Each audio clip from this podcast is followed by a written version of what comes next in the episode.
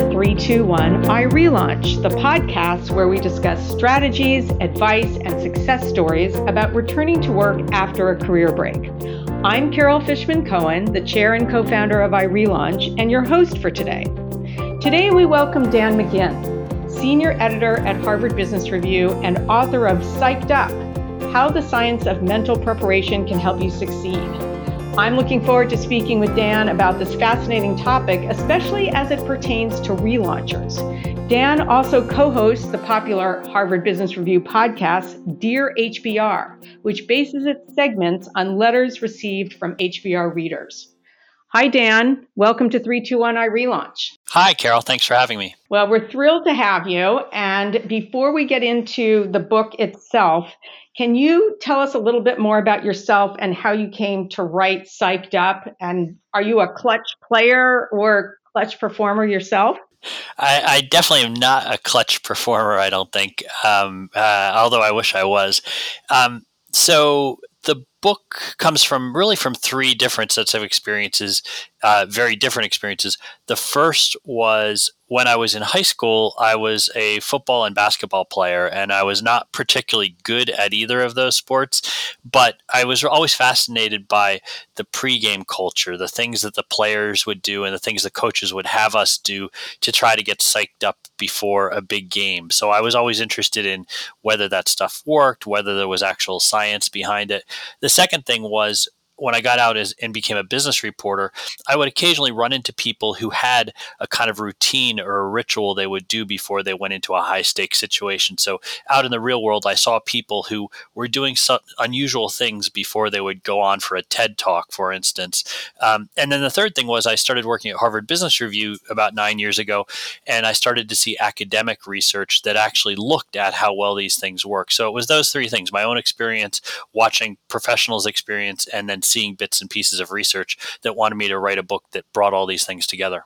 I love that. When you were talking, I'm just picturing, you know, one of these pro baseball players at bat, how they do some of those weird things where they, you know, touch the forehead and touch the bat and touch the ground, and you know, before they before they actually get ready to um, to hit the ball. Yeah, it's such a prevalent part of sports culture in particular. I've uh, two boys who spend way too much time playing video games, and one of the bas- they play this NBA Live video game, and you can customize the players and you know their height and all their personal characteristics. But one of the things you can do in the video game is you can customize their pregame rituals. Like some of them will go down and touch the the support for the backboard before they play, or some of them will throw chalk dust in the air, which is what LeBron James actually does before games. So in real life, athletes have these, but now in video games, they have these rituals as well. I love that they have them in rituals and that that someone thought to work that in. It, it almost, you know, it validates and normalizes that ritual is so much of a part of, of some of some of these routines. So can you talk to us about some of the methodologies in the book for peak performance. I know looking, you know, reading the book myself, that you, some of the, the the headings were centering and rituals and reappraisal and trash talk. Can you give us more detail about those? Sure. Well, so the way I like to think of this is if you're about to go into an important event, uh, the kind of um, whether it's a pitch meeting or it's um, a, a, TED talk or a job interview or an important negotiation, the kind of thing where it's a focused period of time and how well you do will have a an important determinant in whether you're successful or not, at least for the short term, when maybe it's a big sales meeting. There's really three sets of emotions or characteristics you want to try to tinker with. Number one is anxiety. In general, you want to crank your anxiety down as low as you can. The second one is confidence. In general, you want to crank your confidence up as high as you can. And then the third one is your energy level. And you want to adjust your energy level so that it's appropriate to the task at hand. So if you and I were meeting one on one, I need a certain amount of energy to sort of have a conversation with one person.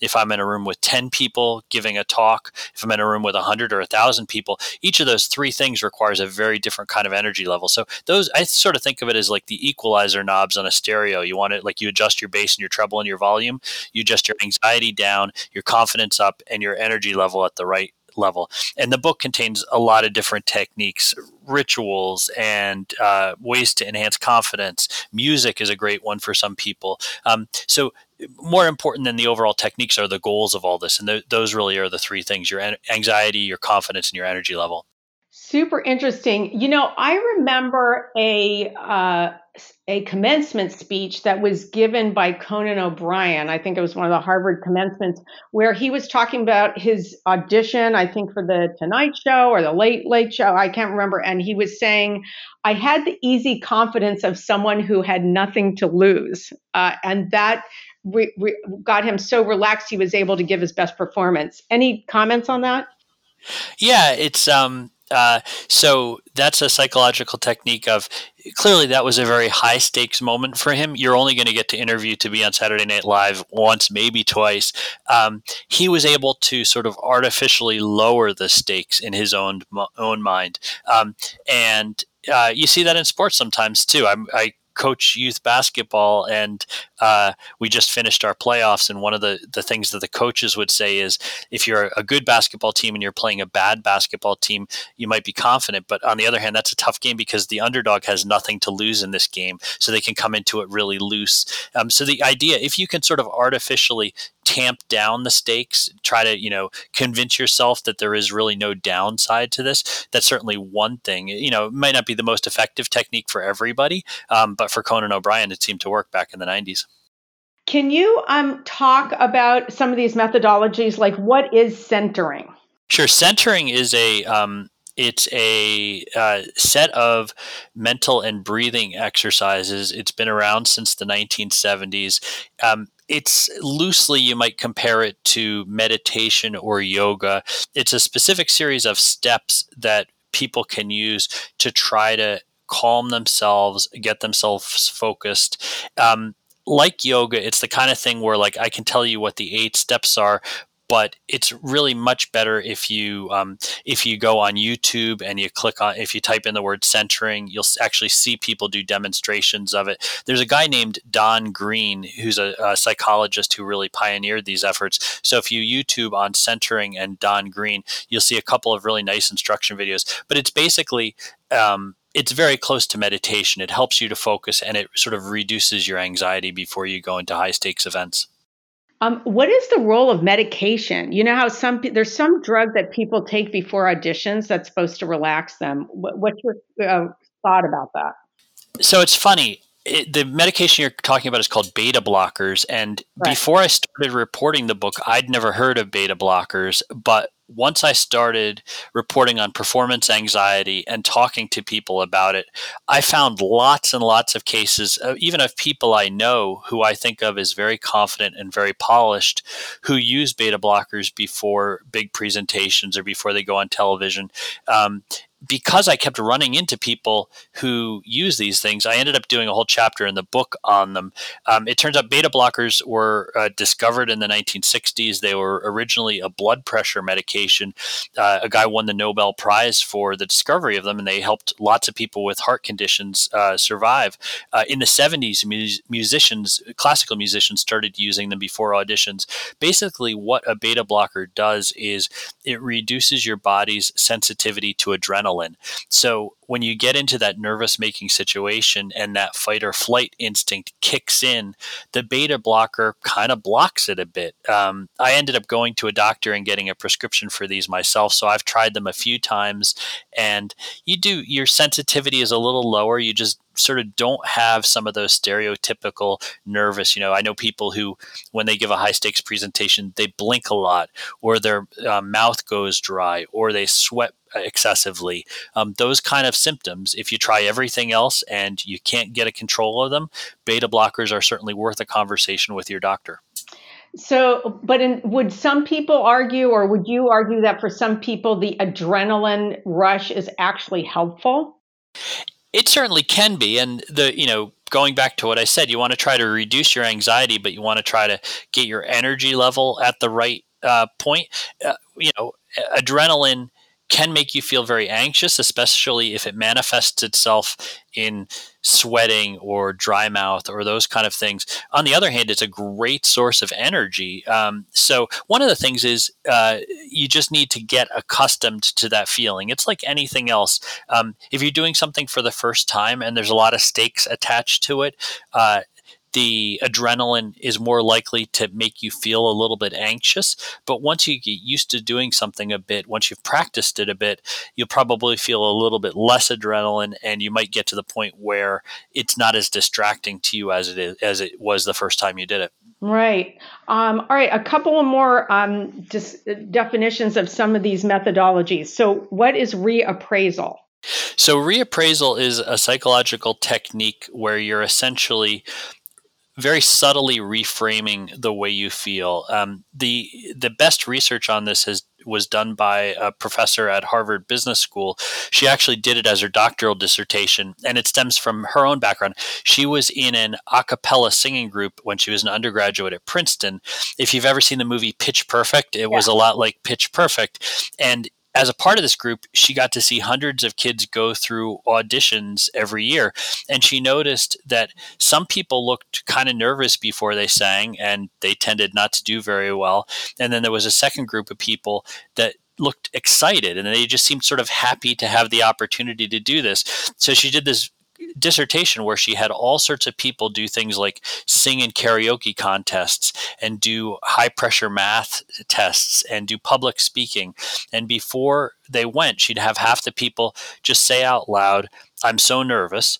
And the other people would say, I'm so excited. And time after time, as simple as it sounds, the people who told themselves, I'm so excited before they did something did better. So reappraisal is just subtly trying to shift from anxious to excited. Gosh, it's so interesting that just saying the words can um, have an impact. So think about that. Um, okay, and then one of the methodologies is trash talk. uh, trash talk, you know, obviously we see a lot of trash talk in sports, yeah. and um, the the idea there, you know, part of trash talk is in a one on one situation, you're trying to sort of distract your opponent or throw him or her off of her game. Um, but part of what trash talk does is it taps into your emotion of anger. Again, it's um, uh, this idea that uh, there's anxiety, there's excitement. Those are subtle, um, subtle shifts in emotions. There's certain instances where anger can actually be useful. There's been research, for instance, if you're powerlifting or if you're in some sort of a, you know, if you're an NFL lineman, feeling angry before the play starts is actually super useful because your job is to actually physically attack and drive somebody back. Now, in a business context, there's certainly an argument that that the uses for anger are not going to be, you know, all that useful. Um, but there are business people who use it. In the book, I spent some time with the CEO of T-Mobile, and he's spends a lot of his day on Twitter trash talking about Verizon and AT&T and it fires up his customer base, it fires up his young employees. He's a guy who uses trash talk in a business setting as a leadership tool to try to get his people motivated to overcome their rivals. Wow. All right. I got to I got to go back on Twitter and track that a little bit. Um, all right. What about rituals? We we talked about some of these uh, baseball player rituals. We talked about music. Um, any other rituals that maybe that might be surprising that people might not think about as rituals? Well, um, there's all sorts of examples of rituals, um, but more important than the examples are sort of the reasoning behind it. So, um, a ritual is basically something you do the same way every time. And there's research that suggests that the body and the mind feel comfort in this repetition. One, there's a researcher who's done a lot of research on um, rituals, and one of the things he points out is he actually started his uh, research on rituals. He started looking at how funerals are done in different cultures, and obviously there's a lot of rituals involved in the in the funeral no matter what religion or, or background you have. And he says you know one of the reasons we do these rituals at funerals is because it's an inherently anxious time for people. You know people are sad and they're upset and they're looking for comfort and uh, they want to sort of be told what to do. So the rituals provide this sort of outlet. In the same way, like if you're sitting in the waiting room before a job interview, you're nervous, you know, and you can either sit there thinking to yourself, Carol, I think I'm going to screw this interview up. If I screw this interview up, I'm not going to get the job. That's going to be hard for my family. Or you can have something that's comforting, something that takes your mind off of that anxiety. You know, LeBron James throwing chalk dust up and making certain signals with his hands, doing a certain handshake with every one of his teammates. That's what he does before the game. He takes the basketball from the referee and gives it a little massage before the first play. Um, that's his way of sort of turning his body into autopilot of dealing with the anxiety before a big game. So we all can sort of uh, use those techniques ourselves during anxious moments. So I want to turn this a little bit now toward uh, how all of this can um, help relaunchers who are returning to work after career breaks for uh, all sorts of reasons. You know, people people take career breaks at different lengths. Uh, some are elder care or child care or a health issue, or maybe you're I mean, a non-traditional candidate and and you're unretiring from retirement or uh, repatriating after an expat experience. So that's who's listening and, and who our relaunchers are. And because we have often been away from our professional identities for a while, we tend to exhibit or experience this diminished sense of self because so much of society attaches uh, who you are as a person with the job that you do. So you're away from that for a while, and you you uh, experience this diminished sense of self, and you lose confidence. And that's a big part of the relaunch process is regaining confidence. So I wanted to know if you had any thoughts about um, whether there are confidence building strategies that are um, inherent in this process of getting psyched up, in this case, usually for a job search, that um, you might have discovered in writing the book and that might be helpful for re- relaunchers. There absolutely are. And it, it makes total sense that this would be a set of techniques that would be especially useful to relaunchers. Think about we tend to get especially nervous about things either we've never done before or that we haven't done in a long time, where we've sort of had um, a big interval between um, repetitions. And so for relaunchers, if you know they haven't been on a job interview in a whole bunch of years, the first couple that they go on will probably um, elicit that fight or flight uh, instinct a little bit more heavily than somebody who's sort of in the throes of a very dynamic and active career that might be in professional settings all the time. So the, the idea here that um, relaunchers might be especially uh, helped by confidence boosting techniques. That makes total sense to me. Um, the one that I would think about the most, especially when it comes to confidence, is what some people call your greatest hits strategy. Um, uh, this is the idea that even if you've been out of the workforce for a number of years, in your mind and your imagination, go back to uh, the earlier part of your career and in the same way that a, an athlete might have a, a, highlight reel on ESPN, you know, at his retire his or her retirement ceremony, think about what your own highlight reel of your best professional moments would contain like vividly try to remember them. Think about it like you're watching a film almost. And it doesn't matter if they were 3 months ago or 20 years ago try to find a way to sort of vividly recall them and in the moments before the interview, dwell on them a little bit. Um, you know, for me, uh, as a writer and as an editor, I go back to you know my favorite stories that I wrote. Some of them are from the '90s, the late 1990s. Some of them are from 2003. That's you know quite a long time ago. But before I sit down to write a hard article, even now, I'll sometimes pull out a story from 15 or 20 years ago and just take three minutes and read it because it reminds me hey, you know, on a good day, you're pretty good at this. And it, it primes me. It, you know, reminds me of my success and sort of sets me up for my next one. Um, before I go on a podcast like this one, sometimes I'll go back to an interview I did years ago on NPR that's still up there in the cloud somewhere. And I'll just spend 45 seconds listening to the way they edited me to make me sound sort of hyper articulate. It, it reminds me, hey, you, you can put words together pretty well on a good day.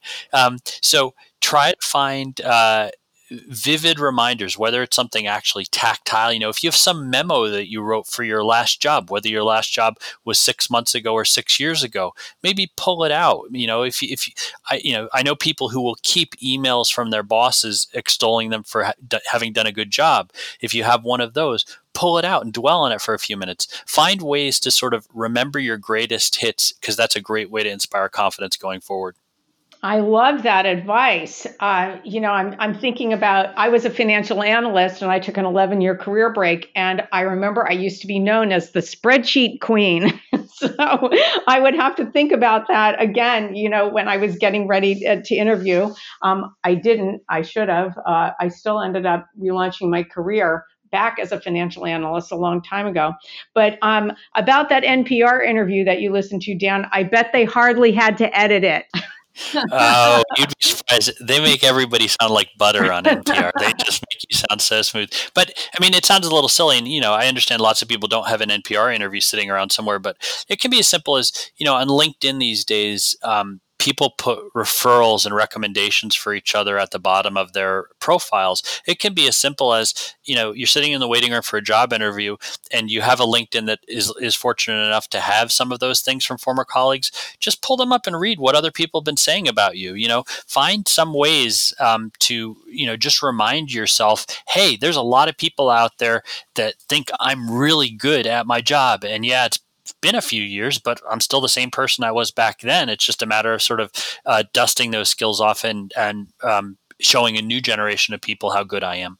I love it. Well, I just want to take a minute to um, remind those of you who might have just tuned in that you're listening to 321 iRelaunch. This is your host, Carol Fishman Cohen, and I'm speaking with Dan McGinn about two topics his book, Psyched Up, and the Harvard Business Review podcast that he co hosts called Dear HBR. We haven't gotten to that yet.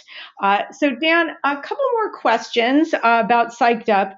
Can you talk to us about the relationship between practicing and peak performance? Sure. Well, um, practice is important in any kind of skill, um, you know, some more than others, but I think it's necessary in all. So, one of the more interesting days I spent reporting the book, I went to the Juilliard School in New York City, uh, where obviously they teach you know very high end professional musicians, and you don't get admitted to the Juilliard School unless you've spent a heck of a lot of time practicing your instrument or your voice or whatever it is, whatever musical ability you're trying to cultivate.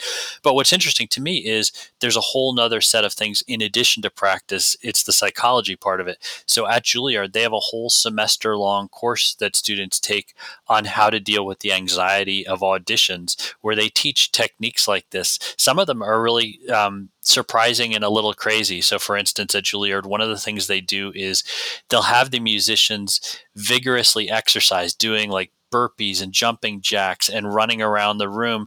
And then they'll stop and they'll start playing their instrument right away and the idea there is if you get nervous and you start to sweat or your breath gets kind of shallow, they want you to know what it's like to have to play with your heart racing.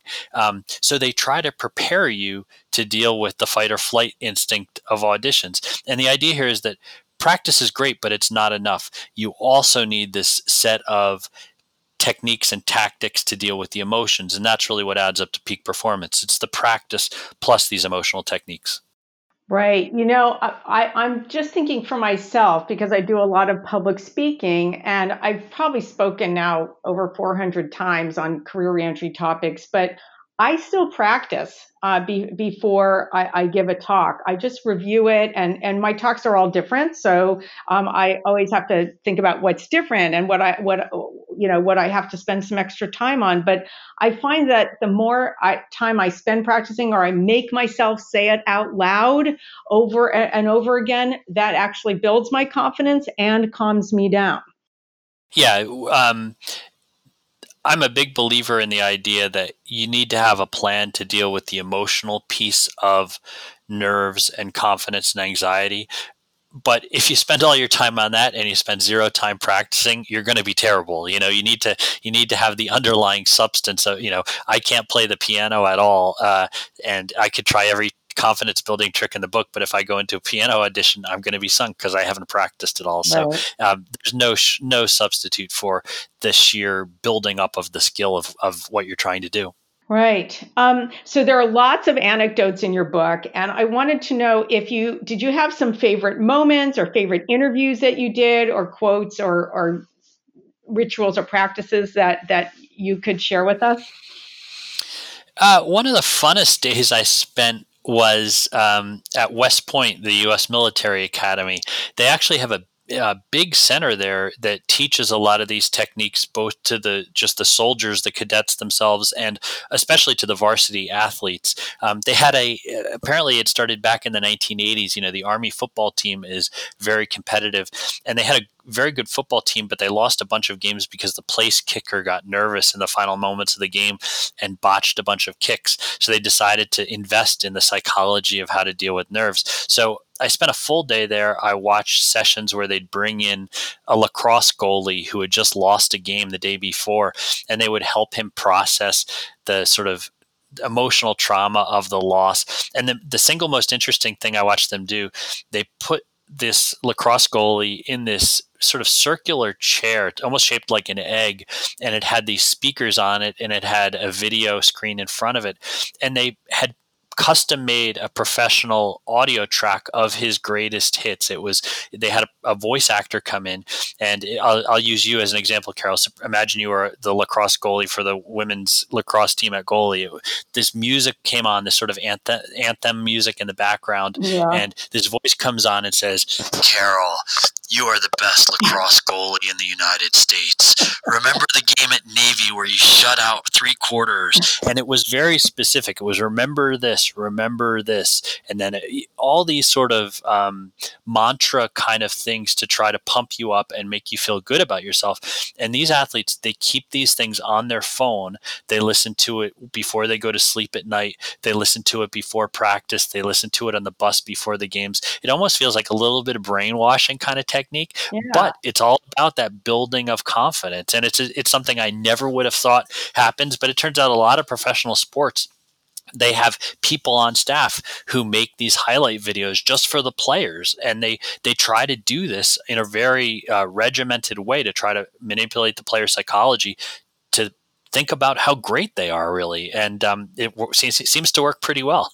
Wow i love that all right, I'm going to have to investigate that a little more, and maybe I can even find some online. But that that is great. Um, Dan, let's shift gears now and talk about the Dear HBR podcast. You base your segments on discussing advice in response to questions that are posed in letters from HBR readers. And I, it looks to me from what, what I saw that topics can vary from uh, dealing with a boss who's a bully to dating at work to how to say no to an assignment without hurting your career. I want to know if you can talk to us a little about, a bit about the podcast and the history, and maybe tell us some of your favorite conversations. Sure. Uh, we've had a lot of fun with this. Um, we launched Dear HBR in February of 2018. We put up a new episode every other week. So we've done uh, about 30 episodes to date, I think. In each one, we answer three letters from listeners, all on the same general topic.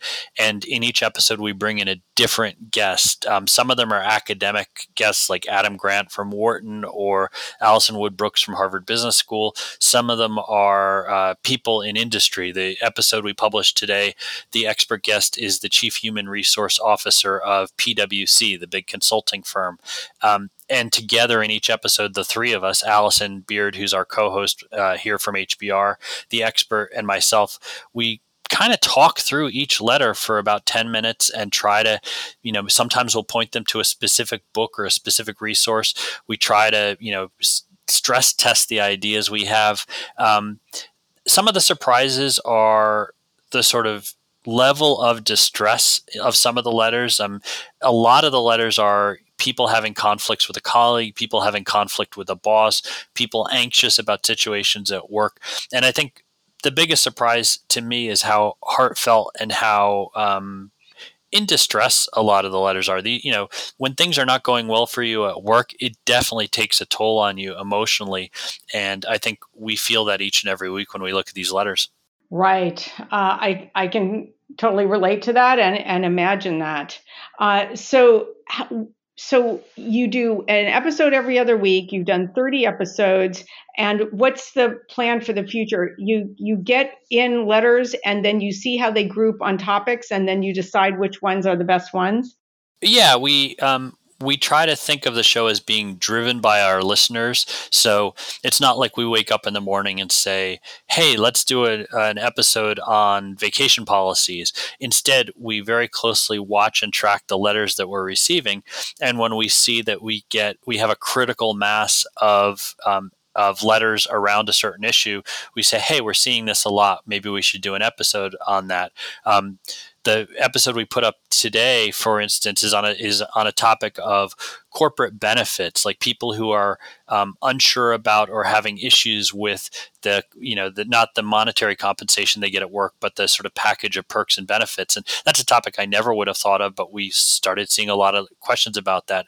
We saw we did an episode last summer on. Um, going back to work with a disability, um, like a medical leave disability kind of situation, which again, not a topic I would have thought off the cuff, but we saw a bunch of letters about that, so we decided to tackle that. So we really are driven by um, the letters we get. The email address for it is dearhbr at hbr.org. So if anybody has something, we have done a show on um, on coming back to work after a break. So the kind of issues that your um, listeners are dealing with, we've dealt with that in some seg- in some sense as well. Oh, good. So before I ask you the final question um, about your best piece of advice for our audience, can you tell our audience how they can uh, find out more information about first the podcast, Dear HBR? Sure. Um, the easiest way to find it is to, if you're on a computer, you can just Google on the phrase Dear HBR and the website will pop up, which has links to every episode. If you're on your phone, you just choose your podcast app of choice and type Dear HBR into the search engine and it should pop right up. Great. And uh, tell us how people can find out more about Psyched Up. So there's a website for the book. It's called Psyched Up the Book. It's www.psychedupthebook.com, Psyched Up the Book. And I'm on Twitter at Dan McGinn, D A N M C G I N N. Wonderful. So, Dan, uh, the final question that we like to ask all of our podcast guests is what is your best piece of advice for our relauncher audience, even if it's something that we've already talked about today?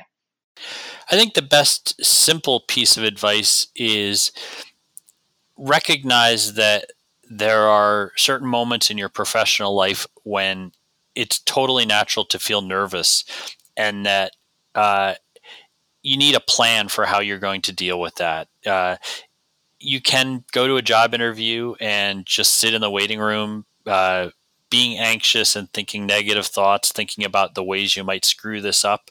Um, that's probably not going to be helpful. Um, you're much, you know, regardless of the specifics of what it is you're doing, whether you pick three songs that you really like and you just listen to them on your phone in the waiting room because they're going to put you in a good mood and give you good energy, that's a plan. Whether it's um, printing out uh, a memo from your boss about what a great job you did in your last job, however many years it was ago, uh, having that in your in your pocket and pulling it out and reading that a couple times, that's a plan.